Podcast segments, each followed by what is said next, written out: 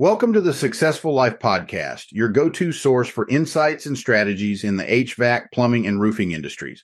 I'm Corey Barrier, here to guide you through transformative approaches to business and mindset. Each episode will explore unique methods, focusing on identifying and addressing the core challenges in your field. Our goal is to equip you and your team with practical solutions that foster growth and success. So, whether you're tuning in for the first time or you're a longtime listener, get ready to dive into a wealth of knowledge and expertise. Let's begin our journey to success together. This is the successful life. Corey Barrier, yeah, come learn with me. Take you down the path of our journeys. This is the successful life. It's time to take what you learned, apply it to your life. It's your turn to live a successful life. You are tuning in to the Successful Life Podcast. Three, two, one, let's go. The Successful Life Podcast is a space where you can hear stories from badass entrepreneurs and influencers that collectively have millions of listeners and followers. You get to hear their backstories and where they are currently. We discuss how precious your life is and crucial it is to live with a purpose and die knowing the person looking in the mirror today.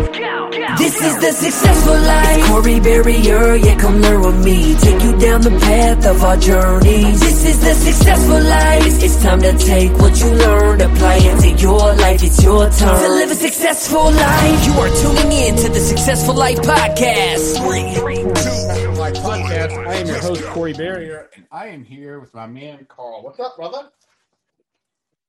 Oh, man. Glad to be here. Good to hear. Glad glad you're here. We've been trying to do this for a couple of months now. So, um, you know, actually, I'm not sure. Maybe I met you in Clubhouse. Maybe that's how I met you. I'm not sure. Yeah, I think, But- I think we. Because I think that's where we first ran across each other. Yeah, isn't it, Clubhouse has been quite interesting. Uh, you know, I've met a lot of interesting people on there. I've met- met a lot of people on there that, quite frankly, I probably would have never met before. hmm What What do you think is going on with that right now? Like, do you think it's going to stay around? Yeah, Clubhouse is fascinating. I haven't spent nearly as much time on it. I spent a lot of time, like a lot of people, at the beginning, and I think you know we were even talking about this. Clubhouse is around because there isn't a lot of competition, and it's still they were the you know they were the first mover, and they're reaping a lot of the benefits of that. Um, I think it's going to have a difficult time um, maintaining this the traction that it needs and really this the, the user base that it needs because you can't provide it's not scalable to provide that much content daily to an audience. I mean for example i'm i'm finishing up my book right now. So my book is eight chapters. If i spent an hour a day i could go through my whole book in a week and a half and then i'm like i'm on week three of clubhouse and i'm just having to regurgitate you know everything all the time. And so i i think it's difficult i think it's to be really difficult to just sustain um, the content creators the guys that are running the room. Um, i think they really really messed up not having video integrated at the front end.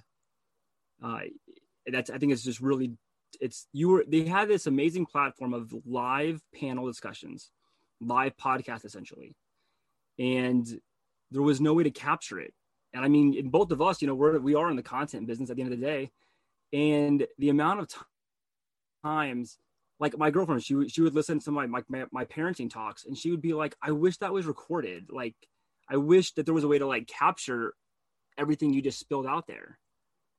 And there just wasn't a way to do that.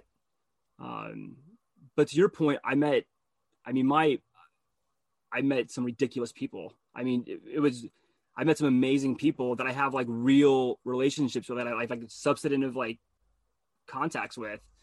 Um, so I hate that it's died down, but I think that's going to go somewhere like, like Twitter Spaces tried for a minute. That that's not going to work. Facebook has a a thing like right now. The problem with all those apps they sit within themselves. The cool thing about Clubhouse was that that's all that was. So regardless of wherever your home app, whether you were on TikTok, whether you were on Twitter, whether you were on Facebook, you ha- it brought everybody to Clubhouse. So the other apps aren't going to work in this way because You have to go there, create a profile. The great thing about clubhouse is that it brought just everyone to a central place. Um, I, I don't know. I, I I'm very bearish on its growth. What do you think about so? Um, you know, just really quick while we're on this topic. So you've got Spotify, um, the Green Room, and then you've also got Fireside. Are you familiar with both of those? Yes, I'm actually on the Fireside. Like I've got I've got one of their beta accounts. Yeah, me too. But mm-hmm. I haven't really messed with it very much. No, so I don't I don't understand their rollout strategy. Um, I know the guys that back it. Um, I know where their money comes from, which is a huge thing in tech. It's it's a massive thing in tech that no one talks about. But who backs you is way more than half of the reason why you either take off or you don't. Right. Um, and that's it's all Silicon Valley. Every app you've ever used, more than likely took off because of who backed it, not because of some savant founder. No, like certain things get pushed and certain things don't. So Fireside has a lot of power, a lot of heavy hitters. Um, but I have Mark Cuban owns it, right? He's one. He's one of the big investors. Yeah. Yeah. So I mean, he's one of the big investors, and then I forgot. Oh, I can look it up again. There was a um, they're they're like the, the whoever the big VC is too, or one of the other big investors. I when I when I read it, I remember thinking to myself like, these guys have all the players. Now they haven't been. I've been in. They've been in this this beta version for a while, and um, so I don't. I haven't read about what their you know what their deployment strategy is. But then again, with Spotify, like again, like I'm really tech savvy, and I haven't even played around with with the whole Spotify green room yet. Like I'm on total just um, what's my word? I, I almost like atrophy with some of this stuff. Like there's so much of it right now that I can't be in all the places at once. I mean, Clubhouse really fucked up. Yeah, their user base has plummeted, and so one of one somebody will come out of this, and the idea of like of live podcast or live panel Q and A's that anyone can jump into and listen, that will happen. A hundred, a hundred percent. I actually think it's going to happen on YouTube. Well, I think it's already happened on Fireside. So, and look, I, I haven't experienced this myself, but one of the guys that does come in that I do rooms with quite often, he is pretty regular, I think, on Fireside, and he was saying that it, I mean, it pretty much encompasses one, it records. 2 mm-hmm. I think it even gives you the uh, transcript for the room. And I think I can't remember what else, but I believe you can then obviously turn it into a podcast. One of the two of them, but I believe he said it was Fireside, and you know he talked pretty highly about it. But yeah, not really been on it because it just hasn't. It hasn't. The only the only the only issue with Fireside is that it hasn't. It just hasn't hit. It just hasn't hit mainstream yet. Yeah. So whichever one of these take like, which one of them will take off. Yeah. Um, absolutely. And then if it's if it's if it's if it's either Clubhouse or Fireside, it'll be very quickly acquired and, and, and integrated into one of the bigger apps. I don't. There's no yeah. ways it'll stand alone. It'll be it'll be acquired and consumed and, and, integrated into one of the bigger apps, which is why I don't think, I don't think Twitter Spaces or Facebook, whatever this new Facebook one is, or um, it won't happen on it'll happen on, on a on a separate platform that's just my random projection on it that, that, makes that makes sense. Well i will say this clubhouse does have a, the dm feature now like which you know jesus christ uh, they definitely fucked up by not putting that on to begin with right? I mean taking people off the platform to instagram i don't know how that made sense for anybody other than instagram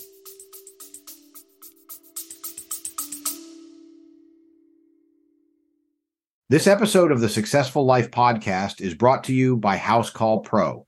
Whether you're looking to streamline your operations, reduce paperwork, or boost revenue, Housecall Pro is your all in one business solution. Transform your business today with essential tools and support designed to drive efficiency and deliver exceptional customer service. To learn more, click the link in the show notes.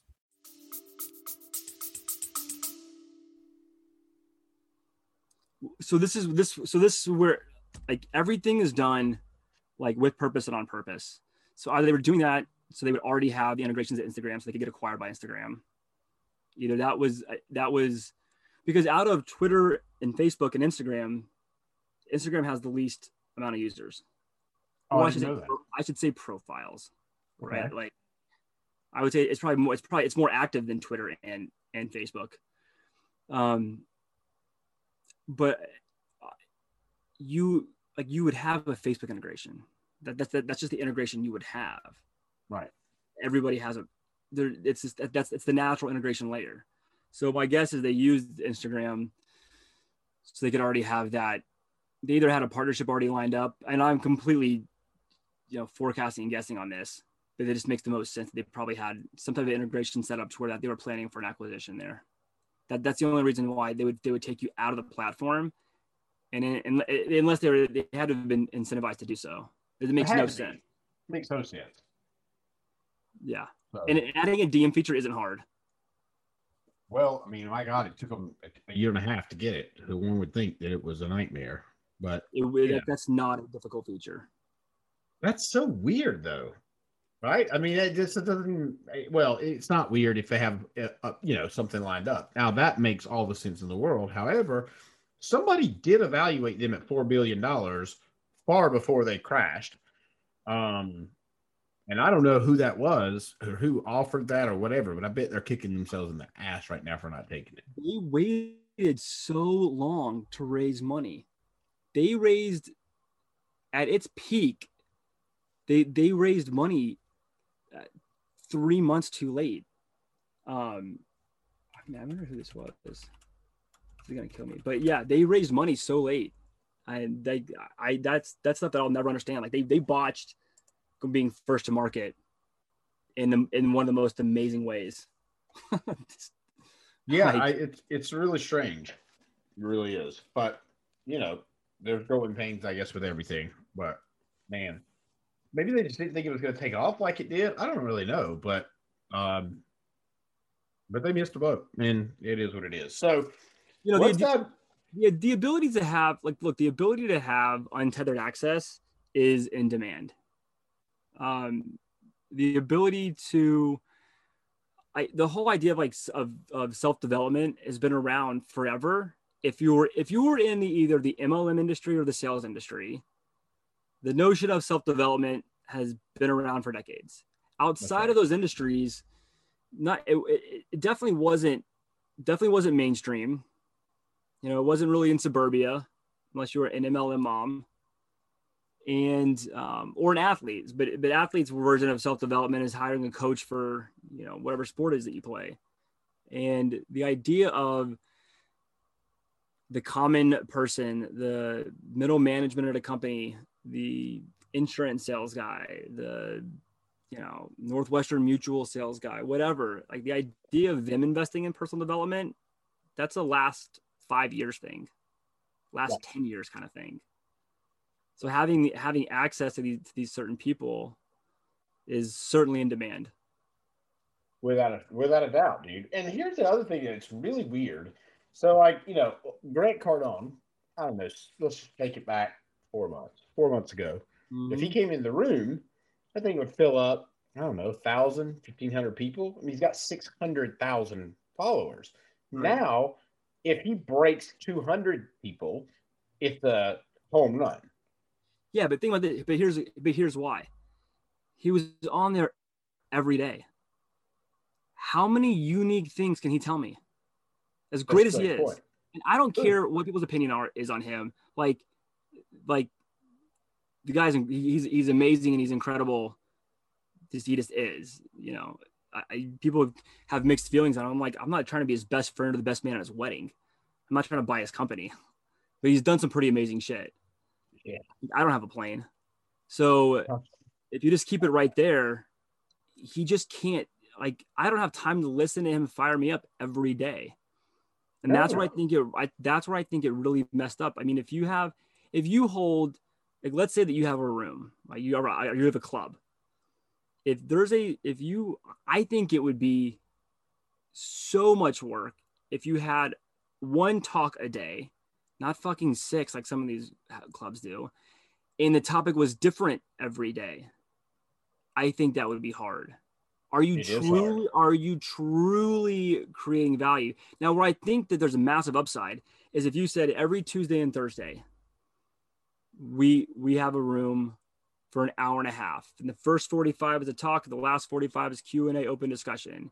And every Tuesday is on sales and marketing, every Thursday is on I don't know, general business. Like if I'm a consumer, I can be like, yeah, I can I'll put that on in the background, you know, once a week, you know, listen to Corey, you know, spit some interesting things. Um, have some guests on that have some cool stuff. Like I can get behind that. Yeah. Yeah. And I think that's where I went wrong with my well, Callie and I ran that room we did it we did literally twice a day. And you dude, it's it's fucking unbelievably exhausting. Mm-hmm. From a from a standpoint of one, like you said, trying to come up with just what to talk about day in and day out. And you know, you gotta you gotta actively listen if you're the one running the fucking room. Like you've got to listen. Mm-hmm. And and I don't know about you, but like I, I'm a, I'm a one track guy. Like I gotta if I'm doing one thing, I can not do anything else. Like I need to do one thing good, and that's it. I can't split my time. Well, technically, nobody can really give hundred percent in two places because the math doesn't work out. right. So you know, but for me, I I can't you know I can't even tie my shoe or I'll miss something.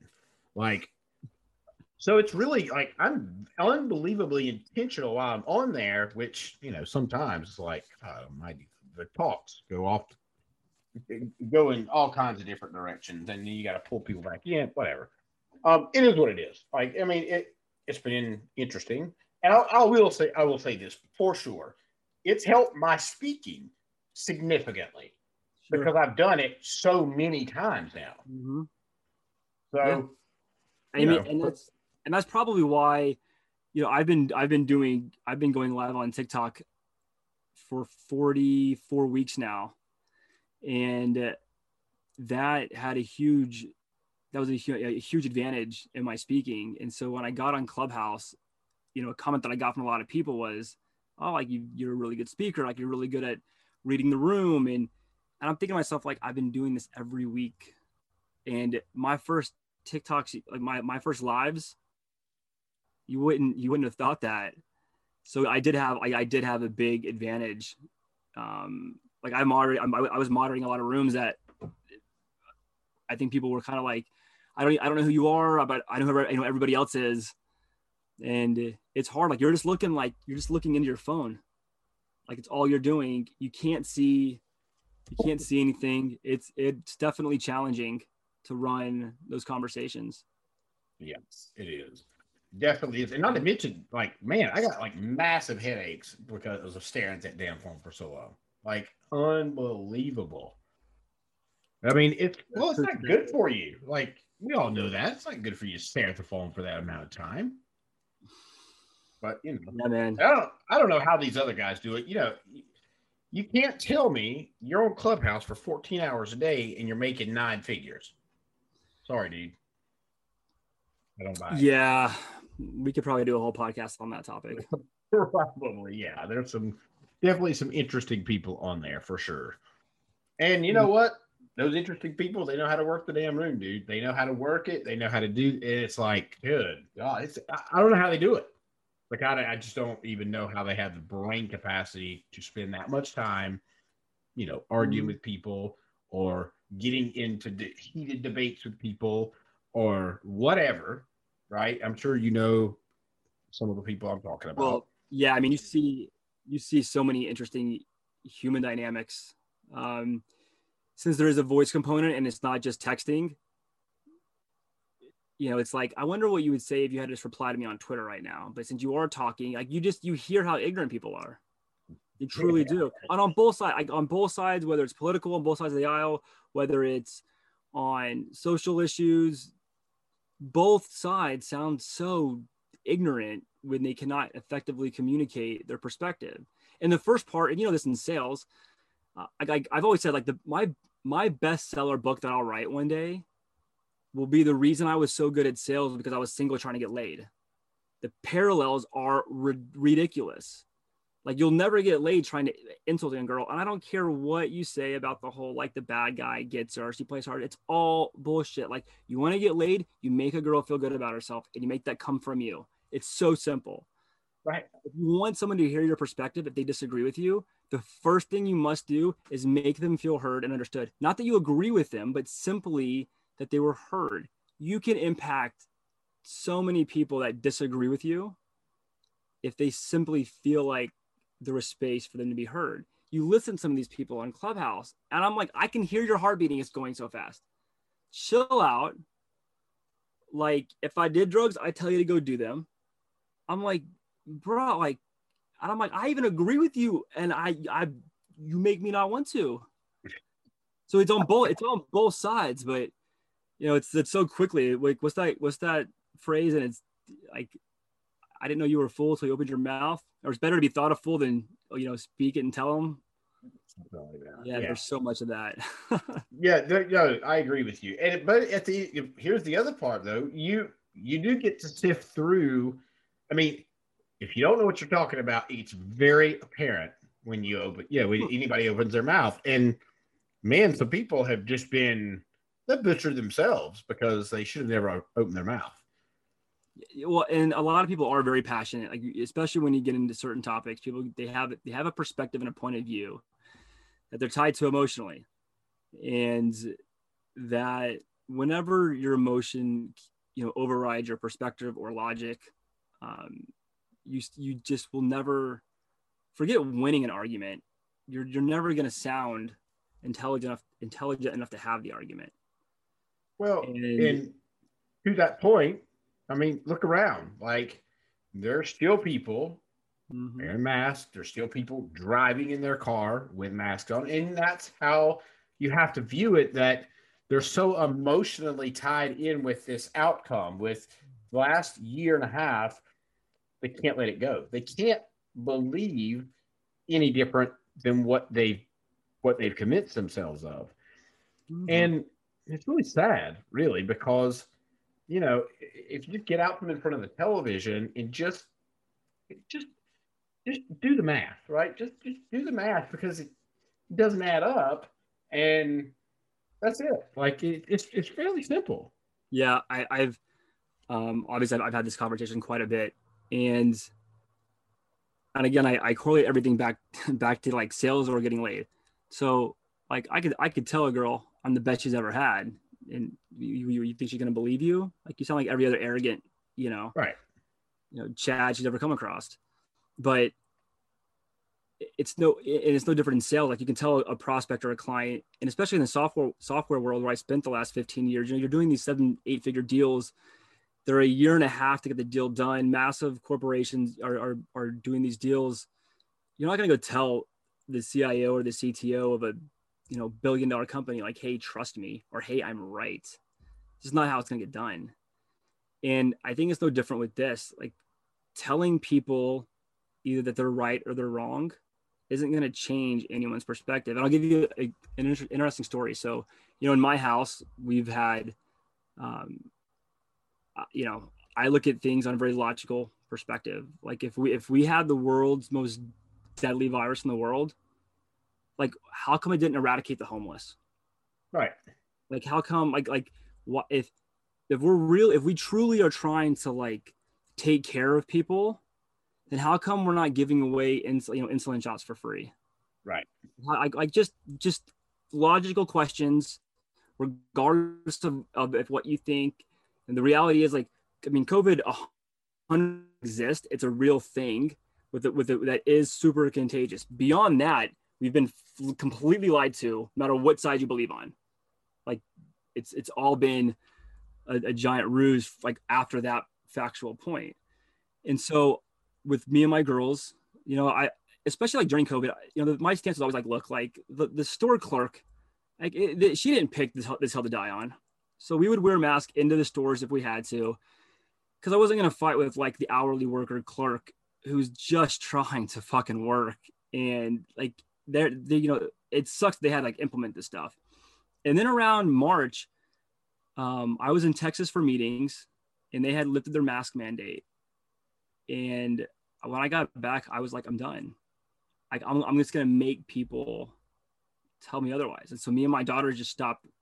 We just stopped wearing them, and no one said a word to us. And they hadn't. I'm in. I'm in New Jersey, and they hadn't lifted it yet. And so we take an Uber. I bought a new car, and we were Ubering from my house to the dealership to go pick it up. And they had lifted the mask mandate. So the guy, the Uber was like, "Can you guys, you know, you got to have your mask on." I asked him. I said, "Well, why?" And he said, "Because you have to." I said, "Well, you don't have to. They've lifted the mask mandate." And he was like, "Well, not in Jersey." And I said, "Well, well, yeah." And he said, "Well, not Uber." I said, "Well, I was just in Texas. I I didn't wear an Uber." So just I just I was like I'm, i want to know like is this a you thing or a them thing? Like just just share with me why. And he said, "Cause I've asked you to." And um, and he was a black guy. Obviously, me and my girls are white, which is, a, is an element of this overall story. And so I said, okay. So me and my girls, we, we put the mask on. And I said, I just want to know, like, just share with me why. And, and he gets into this whole story about how his daughter has um, cerebral palsy and how she's super, super at risk as well. And he also works at a hospital during the day when he's not driving Uber. And he's just really concerned about making sure that he doesn't bring anything to the house. And I was like, I totally respect that. 100%. you, ask, you as a human ask me as a human to wear a mask, man, like I can respect you as a human. I said, I don't respect being told just because.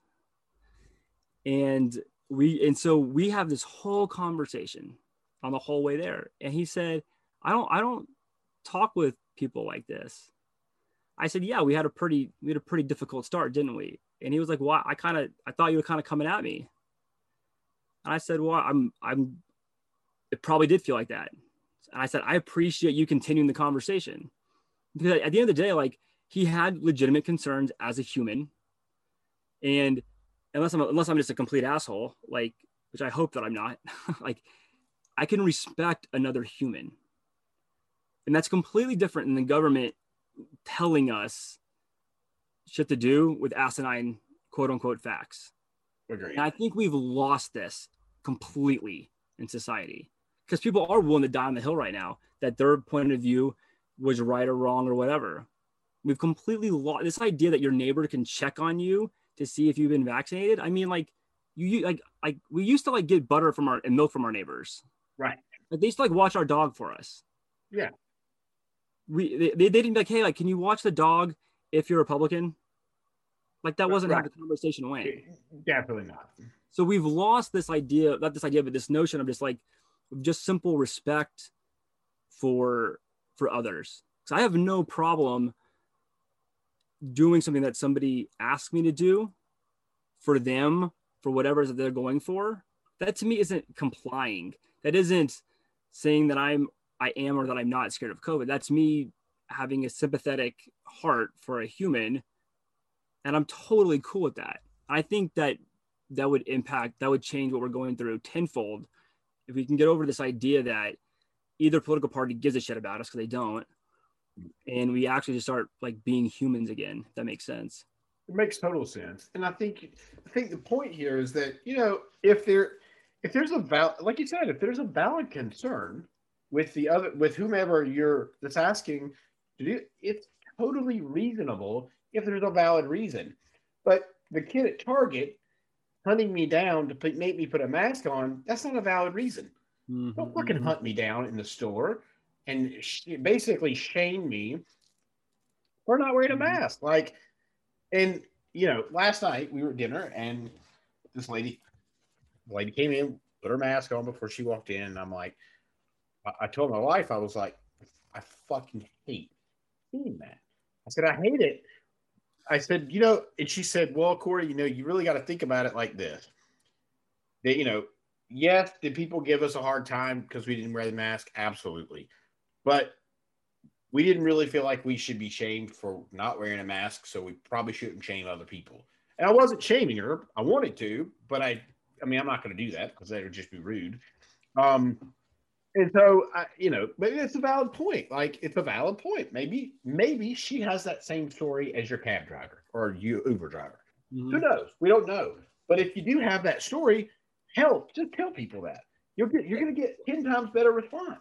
Yeah, or like just don't just go do just go do whatever it is. I mean, like the person at the, at the restaurant, like there's no reason for you and that person to engage. Mm-hmm. And we've also like I think like the number of stares that I've gotten from people when I when I like I don't have my mask on at certain things. I'm like, yo, I'm pretty sure like go go, go take care of your glass house. I'm, I'm Yeah. good. Like, we're like we're good. We're good. Like that that I that idea too. And I and I've I've had to catch myself because I would say that I'm very aware of human interaction, emotional, you know, intelligence and whatnot. But my Achilles heel are my two girls. And it hasn't happened to me, but it's happened to people that I know where, you know, people will make comments to kids about not having their mask on. And then, you know, parents will be like, well, don't parent my kid. And then I've, I've seen situations where, you know, a person will be like, well, if you were parenting them, I wouldn't have to say anything. And I'm like, the good Lord has blessed me with not having that situation because I can go from here to zero, unfortunately, very quickly when it comes to, and it's, and it's, it's them. I can take, you know, my girlfriend and I can be out somewhere and, you know, just leave a situation. My sister and I were hiking, we're hiking. And someone made a comment in the, on a national tra- park trail. And I can keep going but you make a comment to my daughters and we're gonna have a conversation real fast. And i've been lucky that that i haven't um i haven't had anyone step to me in that way yet. And i but I, I know friends that they know they've had people make comments and i've seen you know situations where people have made comments to kids and i'm like that'll be my achilles heel Yeah, well, hopefully that won't happen. So yeah, I don't know, dude. It's Mm-hmm. a it's it's a mess, but ho- hopefully it's about over. I, I really hope. It's interesting though. Um, I am interested to hear what your thoughts are on, on the the folks fleeing Texas and and I, I don't think they're back yet, right? I mean, No, but they got a pretty big. So they got a pretty big spoonful of reality when they went to DC and didn't. So if you've read, I don't know if you've read, but you know, yesterday and today about it, you know, they went to DC and, and didn't get the warm welcome I think they were hoping for from people in DC. And it's because one of the things that you very quickly learn about DC is that it like Texas is the biggest and I think greatest state in the fucking country. And even if you're from the state legislature of Texas, you're not worth the shit compared to a podunk congressperson from Washington State. Like you're you're not. And so you don't run up the Capitol Hill and think you're gonna like start controlling how things happen in DC. You are the state legis- legislation, and you are the minority party of a state legislation. So it was a cute little PR stunt, and their advisors should have told them to stop. Like, just stop. Like when you guys land in DC, like just go to your hotel rooms. Like that. That should have been the end of that whole thing, because it it they looked bad. Um, because the reality is is that when it comes down to the, the whole like the whole voter like topic is has nothing to do nothing to do with race or oppression. No. nothing. And both sides know this because republicans aren't any better. We're just as dirty in different way in different in just in different ways. So the idea that democrats are like making this whole aspect around like how voter like voter suppression is racial and sh- shut up stop it. Like that's like stop and republicans uh, you know like we we fight the dumbest fights. We fight the dumbest fights. Abortion is never going to be overturned ever. It'll never be overturned. I applaud those who who fight it. It's never going to be overturned. Every minute we spend not fighting other solutions f- for that same topic is wasted because actually fighting Roe v. Wade will never happen in our lifetime. Like the idea of fighting like mail in voting, you can mail in everything. Everything you should be able to mail, you, you, you can mail in. So you should you should be able to mail in your vote. The reason it didn't work was because everything else has an infrastructure in place. There was no infrastructure in place to handle mail in voting. That should have been the argument. Not that you as an American should go stand in line. Shut up. We sound so dumb when we, when we make arguments sometimes. You can mail in everything. Also, you need an ID for everything. That that should be the reason the Democrats are winning this fight is because they're saying, "Oh, it's race. Oh, it's oppression." And Republicans, like idiots, are over here just fighting all the wrong fights.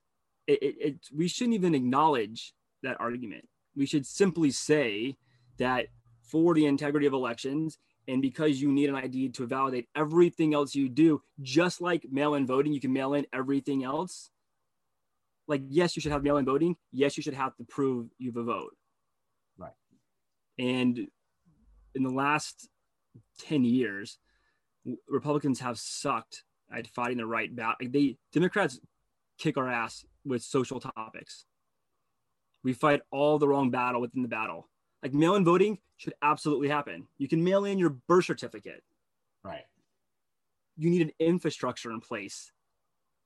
That that that was the complete missed thing. And so this you know these people, these Democrats, there was there was like this guy, he seemed like he was 12. I don't know. This this video, it was on Fox News of this like Democrat getting like interviewed. I don't know if you saw this clip.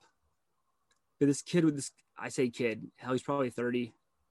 Uh, this baby face guy, Congress, uh, state, you know, state rep. And he was getting, I mean, kudos for him for going on Fox. I think his team set him up poorly. He should have never been on that interview. But um, like he was just getting grilled with questions. And every time he tried to answer, he was like trying to bring it back to Trump and bring it back to like everything was you know, being brought back to race. And the reason they did this was because I guarantee you that this guy was from a purple district. And so all they're trying to show is that look, like I'm I'm conservative, uh, you know, at heart. That's why I'm on Fox News, but I I care for people. That's why I'm a Democrat. I guarantee you, a lot of those Democrats were from very purple, like districts. Because if not, if your district's blue, then what the hell are you doing trying to piss anybody off? You have a blue district in Texas, like just go sit and be happy. I agree. So it, it uh, was, it, it was, and here's the last thing I'll say about this whole topic too. Any idiot in the world who doesn't think this is set up politically should go look at the picture of all of them on the private plane without their mask on. So these motherfuckers on a private plane with uh, by taxpayer money without mask and then you have to go sit your peasant tail on a commercial flight for seven hours across country with your mask on. If that's not them spitting in your face and you don't have any more respect for yourself than that, that's a you problem. I agree, dude. I agree. And I wonder, you know, because it's, I don't know, I don't think it's a law, but I don't know what it is, but I'm pretty sure that's illegal, right? Or, or it's, it's, it's certainly frowned upon without shadow of a doubt. Because as you mentioned, can't get you can't even walk hardly to the airport. I mean, you can you can walk to the airport without the mask, but certainly can't get on the plane without it. Yeah, and if, they, and if they think you're going to give them a problem, they'll just kick you off. Yeah, just ban you forever. That's the whole difference between private aviation and, and commercial, right? Like, so it's like when you're in your own car, you don't have to have a mask on. But if you were to take it on the Amtrak, like I'm pretty good to have your mask for Amtrak like so any kind of mass transportation that the federal government oversees that's what they've mandated a mask. And then the, that's the whole point is that they were on a private jet. That's what they, that's why they got away with it. But if you can't look at if as a citizen if you have if you are not capable of looking at your your representatives who are quite literally living by a different set of rules than you you would think this is medieval times where it was you know you know, rules for thee, but not for me. Right. That's written with by T H E E. That fuck whole fucking phrase is written like it's been around for a long time because that's how it used to be way back in the day. That isn't a new phrase. We're not supposed to be under like king and emperor rule anymore. We're not supposed to be town peasants. These are supposed to be elected officials from our communities. And if you can't look at that photo and realize, you know, if if if these if these politicians believed that it was so dangerous, like here's another good example. So um um gosh, um was it Prince Harry and his wife um Meghan. No, no, No. then it's William. William and his wife, like the the beautiful, elegant one. Why? Kate Middleton. Okay. So they were at um, what was it? The French Open. It wasn't Wimbledon because Wimbledon's. dur- Oh yeah, this was Wimbledon. Yeah, a week Yeah. ago. They're they're at Wimbledon with thirty thousand people. They are literally heirs to royalty. If this if if COVID was so bad, you think that the direct heirs to royalty are sitting center court at Wimbledon? Get the fuck out of here. Yeah, Like- like- That's where I look at like the logic. They are the direct heirs. That is a future king of England. Like, you can't jeopardize that. You would not jeopardize that. of course, Right. Of course, they wouldn't jeopardize this. Shit, they killed. They they like they'll they'll, they'll kill your wife. You Right. think? I mean, they, they they took out Princess Di because she was a threat. You don't think they'd put you in a box if COVID was real? Like, no, no, no. Like, stop. No, you're Like, absolutely right. No, you're right, 100. percent And and you know it's, but people don't. If you don't want to see that, you won't see it. And if you're but- emotionally tied to this shit that's been going on, then you know you probably have some sort of block. Maybe I don't know. I, I don't know. It's it's the strangest damn thing. people don't want to believe in their hearts that the people that they elect don't have their best interest in mind. And I get it. Like I especially if you've always believed that. I mean, we see it yeah, I, I- we see at the top of the with the presidency more than anything else. We I, I think we've seen it on, on party lines at least in our lifetime more than ever before. It's so it's like either a, like a, a really bad breakup or if you go through a, through a divorce everyone that i talk to that, that goes through divorce one of the hardest parts of going through a divorce isn't what the other person did to you. It has nothing to do with the other person. It's that you got it wrong. You what you thought of that person your picture of that person your projection of your life together was all off. That's what's heartbreaking. You're like, yeah, this person broke my heart, but I believe they that they were something different. That isn't a knock on the other person. The other person never agreed to your the future state that you put them into. Like they didn't agree. Did y'all like mutually agreed to to this end state that you had in your mind? What no, the heartbreak comes from you got it wrong, and that's hard to get over politicians don't they don't don't they don't break up with us so we never have to experience it but i think the hardest part is that we don't want to detach from the fact that we might have gotten it wrong. Right.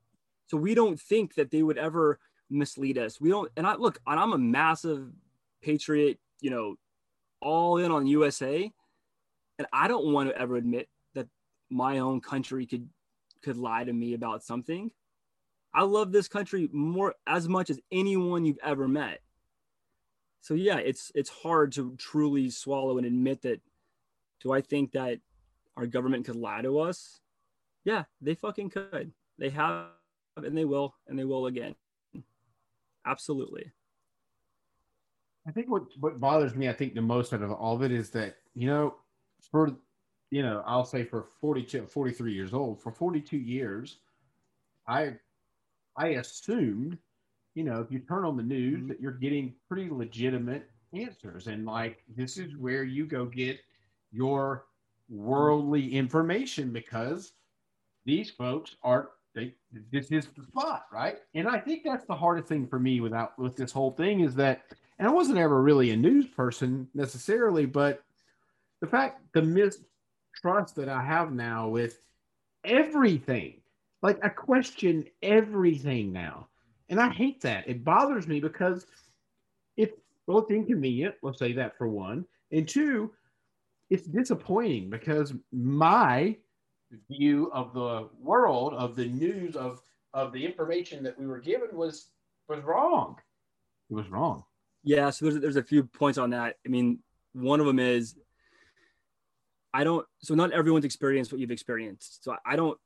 I think that I so I went through. I could. I went through this actualization process that the information that we were getting wasn't accurate pretty early on um, in COVID, right when the, the BLM protests happened, because it didn't logically make sense. And um, this, the series of events did not make sense to me. And I remember feeling super isolated because I, I felt like I was on a, like, like on this island because I wasn't I was against I wasn't against or for anything. I sat super just almost like in either like idling, like in neutral for the first few months. And I've seen the vast majority of people just um, sit in whatever lane they were in beforehand, or they're just completely agnostic, which I think saddens me more than anything else. Or how many people I know are just they all got the vaccine just because life would be easier and and, I, and I'm like, part of me is almost like I wish I could. Like, I, like life just seems more simple in your head. Like I almost like wish I I had that that level of simplicity sometimes. And uh, so there's one like I think that like I don't think everyone goes through what what we went through on that um, that was that realization.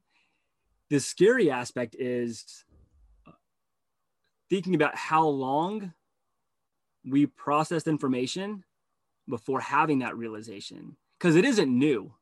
It, it didn't like this this didn't just start. It just started to show its face. This isn't a new thing. And I think that was probably one of the harder things for me to for me to really swallow was like not what else that I believe in, but just how many things did I not question previously? How many things that I that I go along with, how many things um, did I blindly follow? Uh, you know, like so I'm, I'm I'm not following this, but I'm sure there's been plenty of other instances where I did follow and not even be half as aware.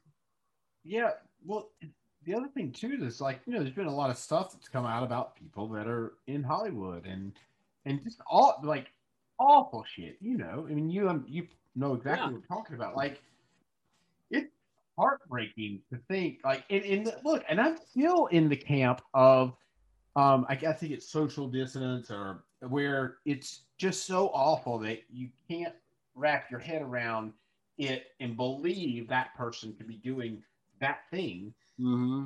And you know, I'm I still struggle with that. So I'm like, you know, there's this person that maybe I grew up watching in mm-hmm. movies, and now I find out like they're a massive piece of shit.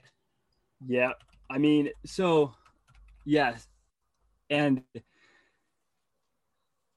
that gets into a couple of things. You know, one that gets into us looking at certain people for more than they've agreed to be looked at. And this is why I've always loved John Daly and Charles Barkley.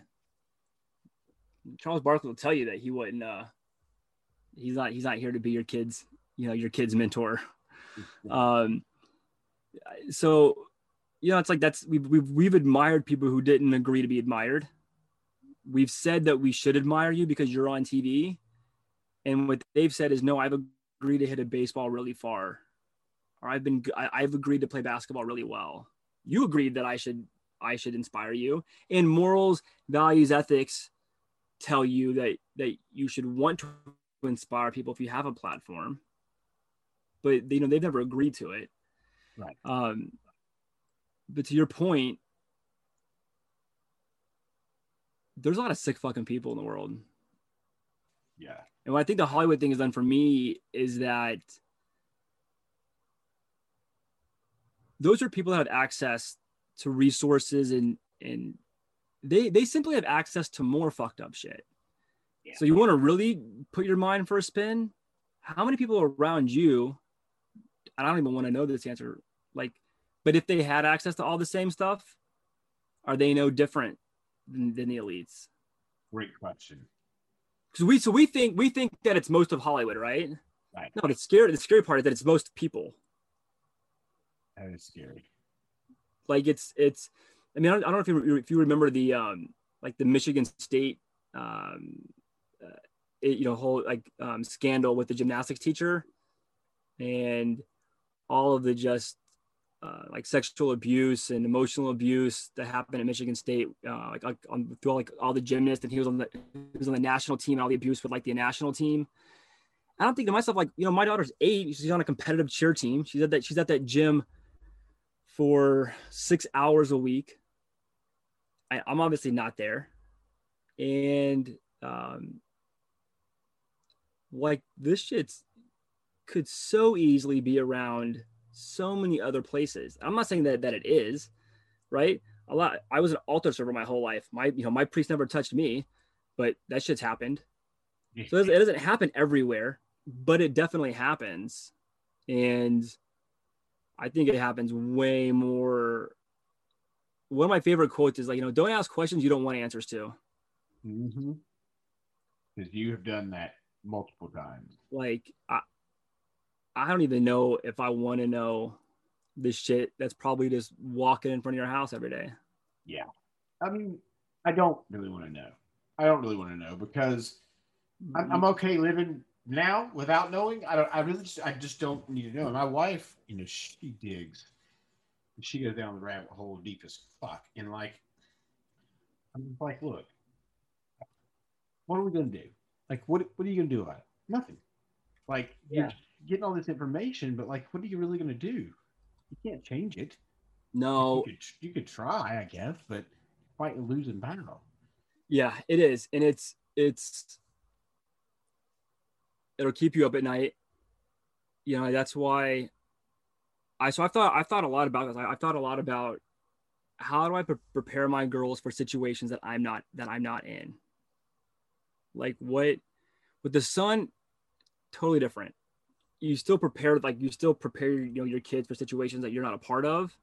But what I would teach him I'm guessing I only have daughters, but I'm guessing is different than what I would teach my daughters. And um, so we have set of we have set of core values at my house. We've got five of them. It's you know Eppolito's the word can't is not allowed in my house. Absolutely, it's worse than saying fuck. Like it's the worst word you can say. You can say I'm struggling, I need help, this is difficult. You can ask for help. All the things. We do not say the word can't um, and as and, and as like toddlers, they said the word can't. They would have to recite can't, never, could. Like that was drilled into them. The other thing is, is that we don't quit. So we can fail, we can try again, we can ask for help, we can do a whole plethora of, of options. You don't have to. You don't have to win. You don't have to be successful, but we simply are not allowed to quit. And then um, and then it's then it's uh, kindness, love, and respect. So, as when I became a single dad, the first thing I realized was like I was just overwhelmed and insanely overwhelmed. There was no way I could pull it all off. So my my faith went through the roof because I was like, look, I've never doubted you, God, but we about to find out real quick because I can't do this alone. Just simple as that. And I don't have the I don't have any family or friends up where I live, and so. And the second thing was I learned really quickly and really early on that I, I was not able to parent every action a kid has. So 80% of communication, parent child communication is either negative or it's command driven. It's do this, do that, come here, pick that up, or it's negative. Don't do this, don't do this, stop that. That's 80% of parent child communication. Mm. That's exhausting. I like Yeah. there's I'm I I'm, it's not possible for me just to do that all by myself. And so what I started to do is we started to simply judge every action against our baseline, which is was it loving, caring, or respectful? So if it wasn't or, or kindness rather. So if it wasn't if it wasn't kind, if it wasn't loving, it wasn't respectful, we shouldn't have done it. Whatever it is. If it was one of the three, we should probably talk about it. And if it's two of the three or three of the three, then it's probably the right choice. And that I simply made that up because, and I also can't prepare them for every situation. There's just I, I won't even if I wrote everything down, I could keep writing every day forever, always with different scenarios. Because my hope is that one, wherever they are that I'm not at, I want them to always act in a loving, caring, respectful manner. And then two, I want them to recognize that they're being treated a certain way. I want them to be able to be able to recognize like that wasn't that wasn't kind, that wasn't loving, and that wasn't respectful. So I'm not supposed to accept this kind of behavior in my life if, it, if it's not one of those three. Because there's some fucked up people out there. Absolutely. Absolutely. So I'll tell you a quick story that, you know, there's a guy that I, I met him at our gym. He, he, he's retired, military guy. He just retired. And, and he teaches self defense. And I was talking to him one day and he was like, well, he said, well, let me tell you a quick story about this girl in New York. She got thrown off of, uh, you know, she, this guy beat the shit out of her, raped her, and threw her off a building and she died. He said, um, you think it makes sense that that girl have some sort of self defense before the uh, before it happened or after it happened? I don't know if I told the story exactly right. The, the point he, he the point he was making was just be prepared. And so, and he it wasn't a sales pitch, or maybe it was, and I bought it, but I'm a sales guy, so that's not shocking. Um, so and so uh, naturally we hired him, and, and and I'm comfortable knowing that my 12 year old can drop a dude that's 200 pounds like that. Like mm-hmm. massive. massive. I, I agree with that.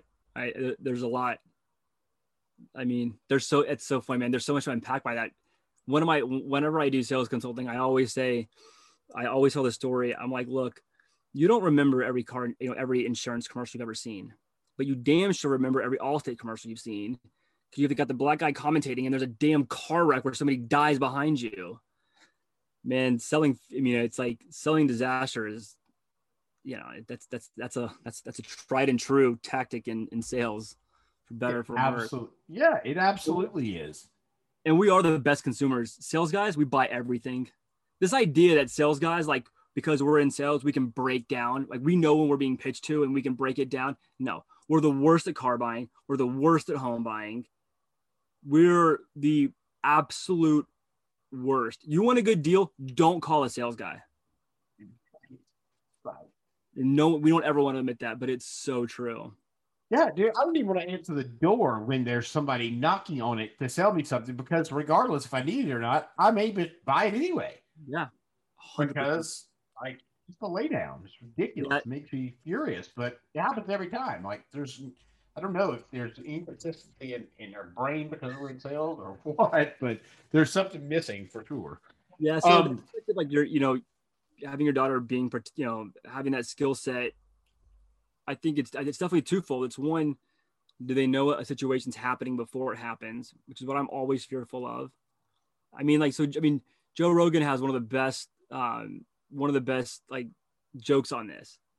And he's like, I love women, love them. I got all daughters, mom, like one wife. He was like, but I'm pretty sure if I had one hand tied behind my back and I was sick with the flu, I could beat the shit out of him. Let's see. He's like, I like that doesn't mean I don't love women. Like, because this was right after there was like a, somebody like charged the White House and he got past like the only female guard. And he was like, yeah, like she couldn't stop me either. Right. And so the point being like my, one of my hopes is that I can influence my girls enough before that. Cause even if you know some shit, strength wins a lot of the time.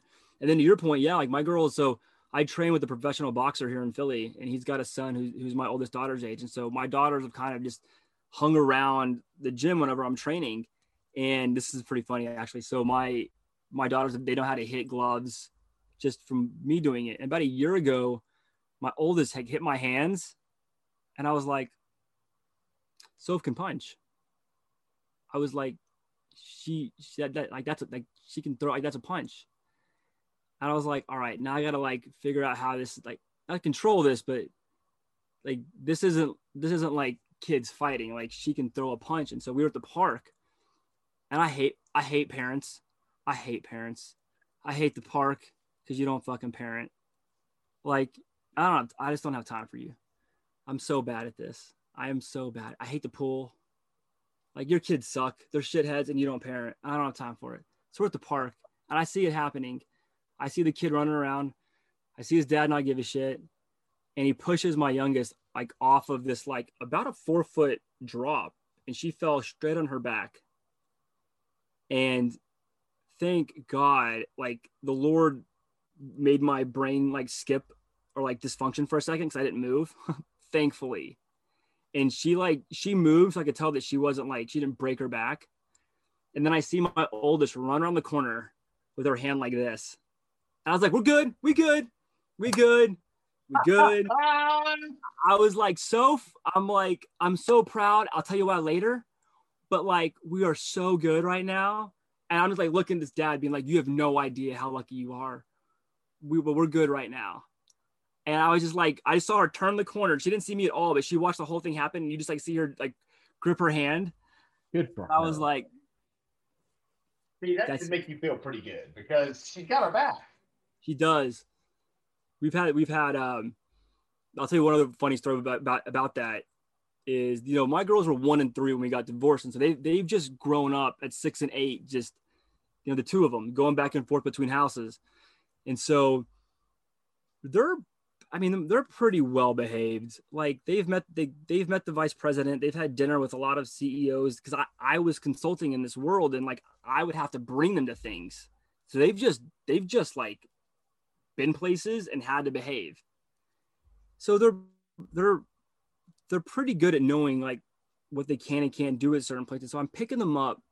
Um, and they're a daycare after school, and they go to this private Catholic school. And you know, unfortunately, they're like the last ones that get picked up because it's like I'm gonna take right at six when I can get them. And I'm like I'm exhausted. The last two in the gym, and this lady walks up to me and she's like, "Well, I had to send them to the principal's office today." And I'm like, the hell? For? Like, I'm like, I don't like, I'm every ounce of patience I got left, right? I'm like, the hell for? And she goes, What, this school, we keep our hands to ourselves. I'm like, no shit. At every school, you keep your hands to yourself. Like, thanks for the lecture, but what happened? And so I see the girls, and they're like, since they only see me half the time, they usually sprint to see me. And they're like walking slower like they're walking backwards basically across the gym to me. And i'm like the hell? So I, my oldest is like dad it's like you know she was she was looking at me and and i'm like so stop soph. I'm like mia what ha-? like soph can't even spit it out beside herself. And i'm like mia what happened? Mia goes dad i i thought she was gonna hit soph. So i just hit her first. I'm like what are you talking at? what like I'm like, and the teacher's standing there, and I'm like, I get it. They hit somebody. I'll take care of it. I'm sorry. And I'm like, so we have a rule in my house. If you tell the truth, you don't get in trouble.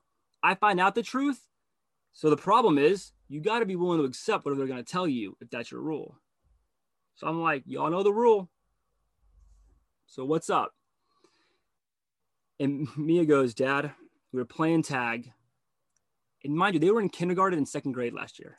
She was this fifth grader was really picking on Soph, and I thought she was gonna hit her, and Soph was really scared. So when the girl wasn't looking, I punched her right in the back. I said, "Okay." I'm like, "Soph, what'd you do?" So the girl was nine, however old nine, yeah, fourth grader. I'm like, "What did you do, Soph?" And she's like, "Well, when she turned around to see Mia, I couldn't let her get Mia, so I punched her in the back." I was like, y'all hit this girl? And she's like, she was bullying us and she was going to hit me, dad. So we just did what we had to do. And I was like, one, you can't hit. You got in trouble at school. There's a consequence for that. Two, we get an ice cream. I was like, so five year old sister hit a nine year old for you. You had literally better never forget this. Yeah. I was like, and they do like they have each other's backs, like, and they weren't in trouble. I, you know, I'm like, look, you got a consequence from school, and you got to deal with. That's the rule in school. Sometimes you got to make your own choices in life. But yeah, when I say they have each other's backs, like, um, and come to find out, like this girl was bullying them, so I definitely like fact checked the story, and they dealt with it. And I, you know what? Some parents will have an issue with you know me condoning hitting or whatever else but the reality is that like look man you stand for nothing you fall for everything like Right. it's six and eight if they know that you got to stand for something in life that you don't let people bully you you don't let people bully others now i'm good with that Yeah. Absolutely, dude. mm-hmm. Because yeah, I mean, I you know I don't think, to my knowledge, I don't think my daughter has ever been bullied. I don't think. Um, but you know, who knows? Because and I, that's what I was thinking about actually when you were telling me about the, the you know the gym teacher. You know what? There's lots of times now your kids probably are trained to tell you these things when they see them, but I, I'm going to guess that most kids are not most kids are probably scared of whoever it is that's saying, doing whatever their the situation is, whether it's verbal, whether it's physical. Mm-hmm. And you know, and it goes back to the fear tactics, right? That the people that are doing these things scare the kids to the point that they won't say anything. And and and and who knows how often that happens? Who knows? I, I don't want to know. Like I, I don't want to know because I just want to know it's not happening to my kid, and that's that's it. Yeah, I mean, a lot of what I talk about my on my parenting talks is, again, I'm not some savant parent. I got thrown into a situation as a single parent where I had I was in survival mode and I needed to figure shit out. I, I didn't have any help or support. It was just me, and I had to figure some, figure it out. And through that, I figured a few things out that I never would have done had I been married. And honestly, as a very type A, you know, alpha conservative personality, I probably wouldn't even listen to if somebody else was telling me, if we're going to be really honest about it. And one of the things is that I, I don't think anything would ever happen at their mom's house, for example. You know, there's a lot, it's a big family. There's a lot of, you know, men in the family. I would never, ever even assume, guess, or project that anything would ever happen. Statistically speaking, that's where most things do happen. So it's completely separate. There's nothing to say about my ex, their mom, their family, anything. Right. But in the back of my head, I'm now half of the time, I'm not even in this, I'm not even around. I can't even evaluate situations. And so I just started thinking to myself, how do I create an environment with them where they'll just tell me things? Because I'm just not, I'm not around, even if I want to be, I can't be. And the byproduct has been, I look at situations like the gym teacher stuff, and I'm grateful that I hope we have a relationship where they will tell me things um, that happen that, that do or don't happen in those environments. Because those because those environments happen to families that aren't split up. Like i was i was acting out of the side that says i'm not around half the time so i so i need to make sure they can always come to me and what breaks my heart or what scares me is that that thought doesn't happen to most people that are obviously still married because they're always around their kids and like, i never would have thought like this had i still been married and so you know my, my hope is that one you have to stand firm and like you won't get in trouble and, and admit that because there's going to be a point they tell me some shit that i'm not going to want to hear And you got to follow through. You have to follow through. You, You have to. have to the trust it's like any other trust in the world. It takes a lifetime to build it and a moment to break it. Yeah. and so you have to. And I, if if there's ever anything i just i because the reality is it's not just happening to your kids if it happens right? Your kids aren't the only ones but you might be the only parent that knows. And i pray that if my daughters were ever even aware of something that they know they have it in a completely safe place where they can be confident and share it with me. It's not going to expose them they're not going to get in trouble for it. It's completely safe because there might be a time where man like you got to be the only parent that knows and it might not even be happening to your kids. And so i pray that that i i'm the one that gets that info and then i pray there's enough time between me and whoever that person is for me to cool off. Yeah because yeah kind of emotion you know you know. I mean it's it's it's it's really hard. But you mentioned emotional intelligence earlier which is so important and so many people. Fuck, i don't think most people have social intelligence to be honest with you. I don't think it's it's bizarre to me how you know somebody can walk in a room and just like literally be oblivious to anything or around them and, mm-hmm. i think emotional intelligence get back to that just so important and look I, i'm not i'm not 100% emotionally emotionally intelligent i can promise you but i work on it and i am mm-hmm. aware of when my emotions are super high i'm aware of what i need to do to not make another mistake or to say something stupid. And that is, I have to shut myself off in my room by myself, be quiet, and just be pissed off with myself. Mm-hmm. If you ask me a bunch of questions, wife starts asking me, it's not, not a good idea. It's just not, it's not, formula doesn't work. You're like, I know what formula works. We just roll with that. that's it. right? I mean, I don't, yeah. and, and, I don't want to talk about it at the time. I want to talk about it after, I, I want to talk about it when I'm ready to talk about it. Mm-hmm. And maybe that's selfish, but either way, it's the. Best outcome. Yeah, so, it takes it. Yeah, emotional intelligence, I think, also go hand in hand with with deductive reasoning. I don't, I don't, you know, the you know the phrase emotional intelligence or EQ or ER or whatever it is has has become more marketed in the last handful of years. But what I don't think we talk nearly enough about is deductive reasoning. Like, I'm not sure I know what that is. Actually, now you, I, I don't know what that is. So it's the ability to deduce or to come to a conclusion on a limited set of facts. You know, how can mm. you, for example, you know, how can you um, best guesstimate um, either the answer to a problem, um, a the feel of a room? How do you come up with the, with a conclusion or an answer without all the facts, but a subset of facts? And you know and and how do you break down that subset? How quickly can you break down that subset? And then knowing what you know about either the environment or similar situations how can you complete the fact pattern without actual facts but knowing what you know about the environment to where then you can make it make a conclusion? So i'll give you an example. Um, I, I would this is, this is hands down probably my, my biggest trait is deductive reasoning is getting like if someone if somebody asked me a question now i can't think of the example. If somebody was asked me a question like um you know golly um either how many of this happens? Like there you get these questions too in consulting a lot like how many potholes are in new york? You know how many ping pong balls fit in an airplane? They're all based off deductive reasoning. How much can you deduce? How many facts can you take out of this to then apply logic um, you know to find your answer? So for me I, have always had deductive reasoning. I've always had the ability to find an answer, uh, to deduce an answer out of a limited fact pattern based on a heightened sense of awareness and emotional intelligence. And it wasn't until um, my ex-wife and I went to marriage counseling once, and there was a situation where like I had gotten home from a business trip, like she had busted her ass and cleaned the whole house.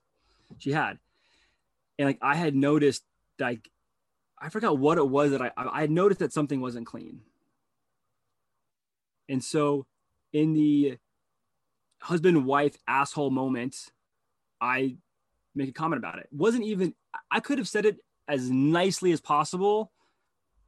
The a biggest one of the biggest issues in human communication is that people say something with one way and it's received differently, and so information is not received in the same intent that it is, you know, shared with. It's probably That's the right. biggest factor in any kind of miscommunication. So my acknowledgement or me making this comment had no chance of survival in the first place because who would say that shit? And I remember like I remember sitting in the therapist room and being like, I just saw it. Like it wasn't it wasn't to take away from any of the other work. Like I I see everything that happens in a room. I see everything. I hear, I can hear everything. I can hear where people are in the house. I can see, I see it all. I'm like, what am I supposed to do? Like, you know that I'm like this, so just please don't hate me for it. Like, and the guy looks at me and he goes, Was there an alcoholic in your house? And I was like, Yeah, like, like I, I grew up, my dad was a severe alcoholic, like super physical with me, not, but I, I, you know, always like protected my sisters and mom and like, and he was like, I bet you could hear everything in the house, couldn't you? I was like, man, no matter where I was in the house, I could tell you where everybody was. I could hear everything. I could see everything. I could remember how many drinks he had. Like my ability to base outcomes off of a limited set of facts. I mean, Corey, from an early age. And he was like, same with me. That's why he saw that dirt. He's like, you see everything. And I was like, wildest experience. I never thought about it. And interesting. And it doesn't change the fact that like I shouldn't have been a dick to my wife who just cleaned the whole house and point out the one little thing. But you'll never change the thing if you don't understand like where it comes from. Right. And it was it was crazy to me because one, I really started to lean into my ability of deductive reasoning. Like I've really started to over the last 10 years, like hone that craft, hone that skill. Like what's the best every everything in life is, is like your best estimate your best possible guess because we don't know we don't have a complete fact pattern pattern so your ability to have deductive reasoning and have a logical answer or your best guess on your ability to fill out that fact pattern of unknowns is is a huge skill and it goes right in line with emotional awareness you have to understand all the emotional levels in a room and I, I i've been practicing that since i was unfortunately as long as I can possibly remember. Cause I could tell you to this day, I'm like, I'm no different. Like I can be downstairs and here, I can feel how people move in a house. I can see rooms, um, just differently. It was protective though. For you, it was, you were protecting yourself by picking these things up, right? Yeah, that, that's what I'm saying, right? Totally. No, it was, a, it was a, it was a survival skill set. And I think one of the biggest things you can do in life is take so uh, the best attribute you've ever learned in life, you learned in a survival mode moment of your life. That that's true for like 90% of people. It's the ability to go from survival mode to something that's actually sustainable. So, so survival mode in life is not sustainable. It's simply not. You hit exhaustion and then you make bad choices, right? So it's your ability to go from survival mode to, a sustainable, you know, way of life, whatever season of life you're in, but take those same skills and things that were successful right in survival mode and then have them you know when you're you know in, in a sustainable way of life. So sure i learned those i learned those things when i was in a fight or flight you know mindset early on as a kid. Um, but they run right in parallel with, with emotional awareness like understanding how your communication is being received one is probably one of the biggest keys to sales it is absolute, dude. I, t- I talk about this all the time because guess what? 66% of the time, you're not talking to somebody like you. Right. Because you may learn through auditory, and I may learn through visual. And so, therefore, if I'm explaining a story to you, I'll say, Do you see what I'm, do you see what I'm saying? Right? That sentence really doesn't even make sense because you can't see what I'm saying. But because I'm a visual, that's just how I describe it. But if you're auditory, you don't even pick up what I'm saying because I'm explaining to explain it to you in a visual. And if I can pick up on what you are and speak your language, yeah. I'm going to get my point across. Sure, 100. percent I mean, it's that's um, I mean, it's a massive part. It's a huge part of obviously sales. It's a huge part of relationships. And understand and really taking ownership you you might have been the reason why there was a miscommunication. Like you shared what you were sharing you shared in a way that wasn't being received and especially if you know how information is received. Because because right. we i mean how many times have you heard you, you know what i was saying? All right motherfucker then say it then say it differently. Like wait you also know that i i don't i i didn't understand it right right now we're arguing about the argument Right, right. And so, and and here, and the point here is that it's not like you're calling the person. That's not like you're not you're not saying that you're wrong. You're just saying, hey, I don't learn that way. Like, just tell me how I learn. Well, I don't speak that way. No, but if you want me to understand what you're saying, you got to speak my language. Yeah. And if you care, if you, and I, and I hate to say it like this, but if you actually care, then you'll listen when they tell you the ways in which they receive information. All I want you to do is hear what I'm saying the way that I'm saying it. That's that's all I really want. And if you want people to listen to you, make them feel heard when they share. I mean, it's it's um, it, and it's wild because you know with with the person I'm with now, having the mindset that I want like our communication to work, like makes me one like disgusted when I look back on relationships. Um, but it's insanely different. It's it's insanely different because things are always taken the wrong. Like, they're always going to be taken the wrong way at some point in time. But the ability to say I took it the wrong way, or I might have taken it the wrong way, or you might have taken it the wrong way. Let's talk about like what that exchange was. It's like, jeez.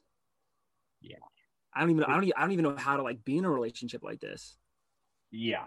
Yeah, I get that. I yeah, I totally get it. Yeah, because when you come out of a a nasty relationship, there's zero like you don't care how she's hearing you, and she doesn't care how she's hearing you.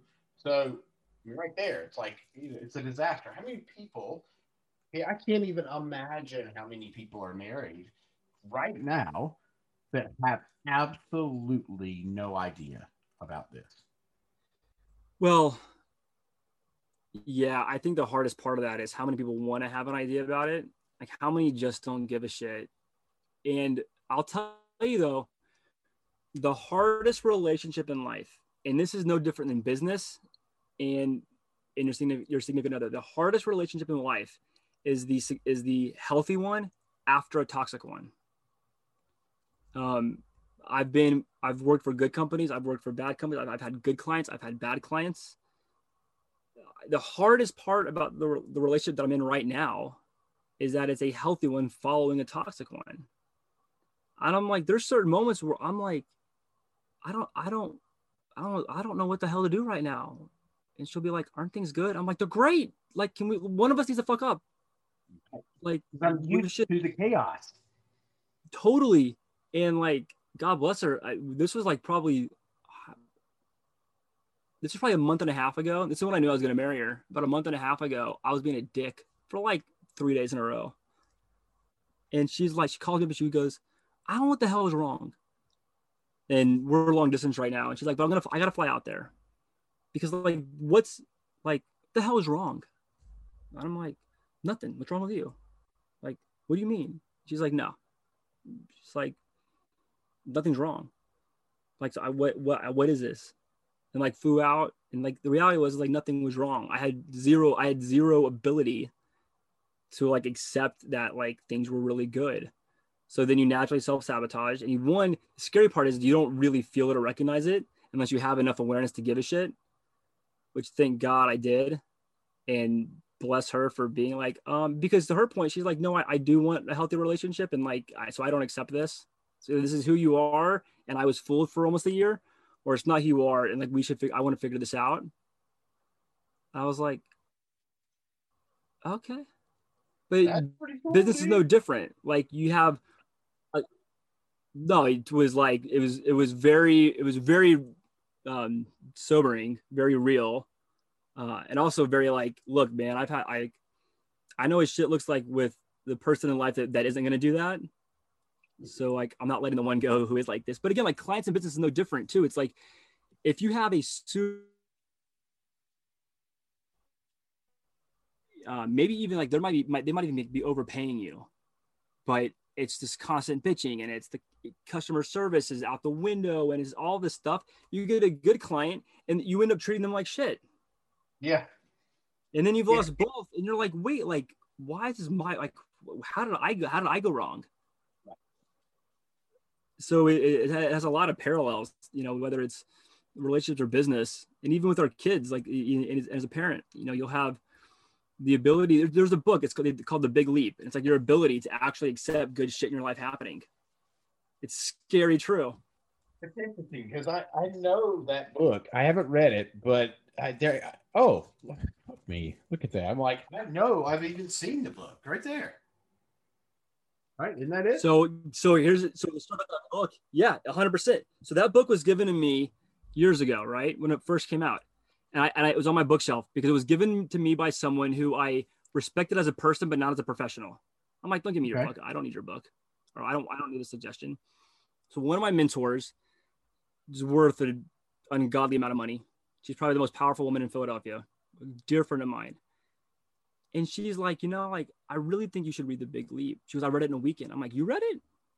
She's like, it was. She's like, I couldn't put it down. I there, there's not another woman I respect more professionally than her. I know that much.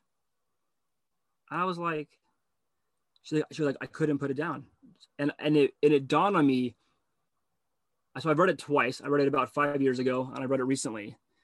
And it's one of these books that will 100% apply to you differently in life. All the stories are of people like Michael Dell, but then you're like, well, I'm not him, so I can't attach to this. But listening to her like have this like she, she you know, it was really impactful to her. I'm like, well, shit, if it's impactful to you, I can, I'll take your advice. Sure. And it's it's really good it's really fascinating on this ability and it happens to guys a lot like us who i don't want to say that we thrive in chaos because that's just a total false reality. No one thrives in chaos. Chaos creates chaos. We convince ourselves of some stupid bullshit that like we have to have some obstacle to overcome and it's the biggest psycho babble nonsense there is. Like how much more could you do if you didn't have stupid obstacles that you put in your way? But it talks about that. Like in the first half the book makes you feel really hokey and in the second half the book ties it together and you're like why like why why are you, why is it not okay for you to not have like an abundance of love in your life? Like why is it not okay for you to have like an abundance of success in your life? Like why is that bad? Like why don't you allow yourself to have that? And you're like well i don't i don't know. But you don't. We all like that's why the self-sabotage is a real is a real thing. And it talks about that like goes all in on that. And he, he talks about how like there's certain guys that he works with that just refuse to let themselves like reach their next level um, it's it's it's really good. It was eye opening to me, and I'll tell you what, it had to be recommended by somebody because at that point in my life, I was definitely ego driven for sure. Even just two years ago, and thankfully she gave it to me because I was like, well, I mean, I'll read your recommendation, sure, why not?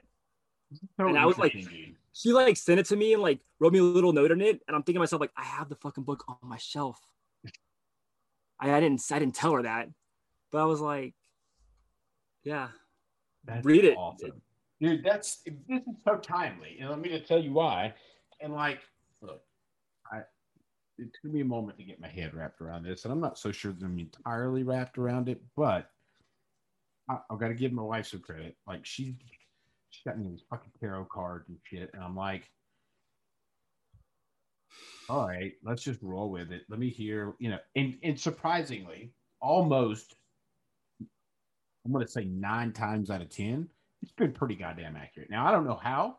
I don't know how that works. I don't know how it's so accurate, but it does seem accurate. And the last one, self sabotage the last one that came up, the last one she read was like you're you're sabotaging something in your life that's preventing you from moving forward.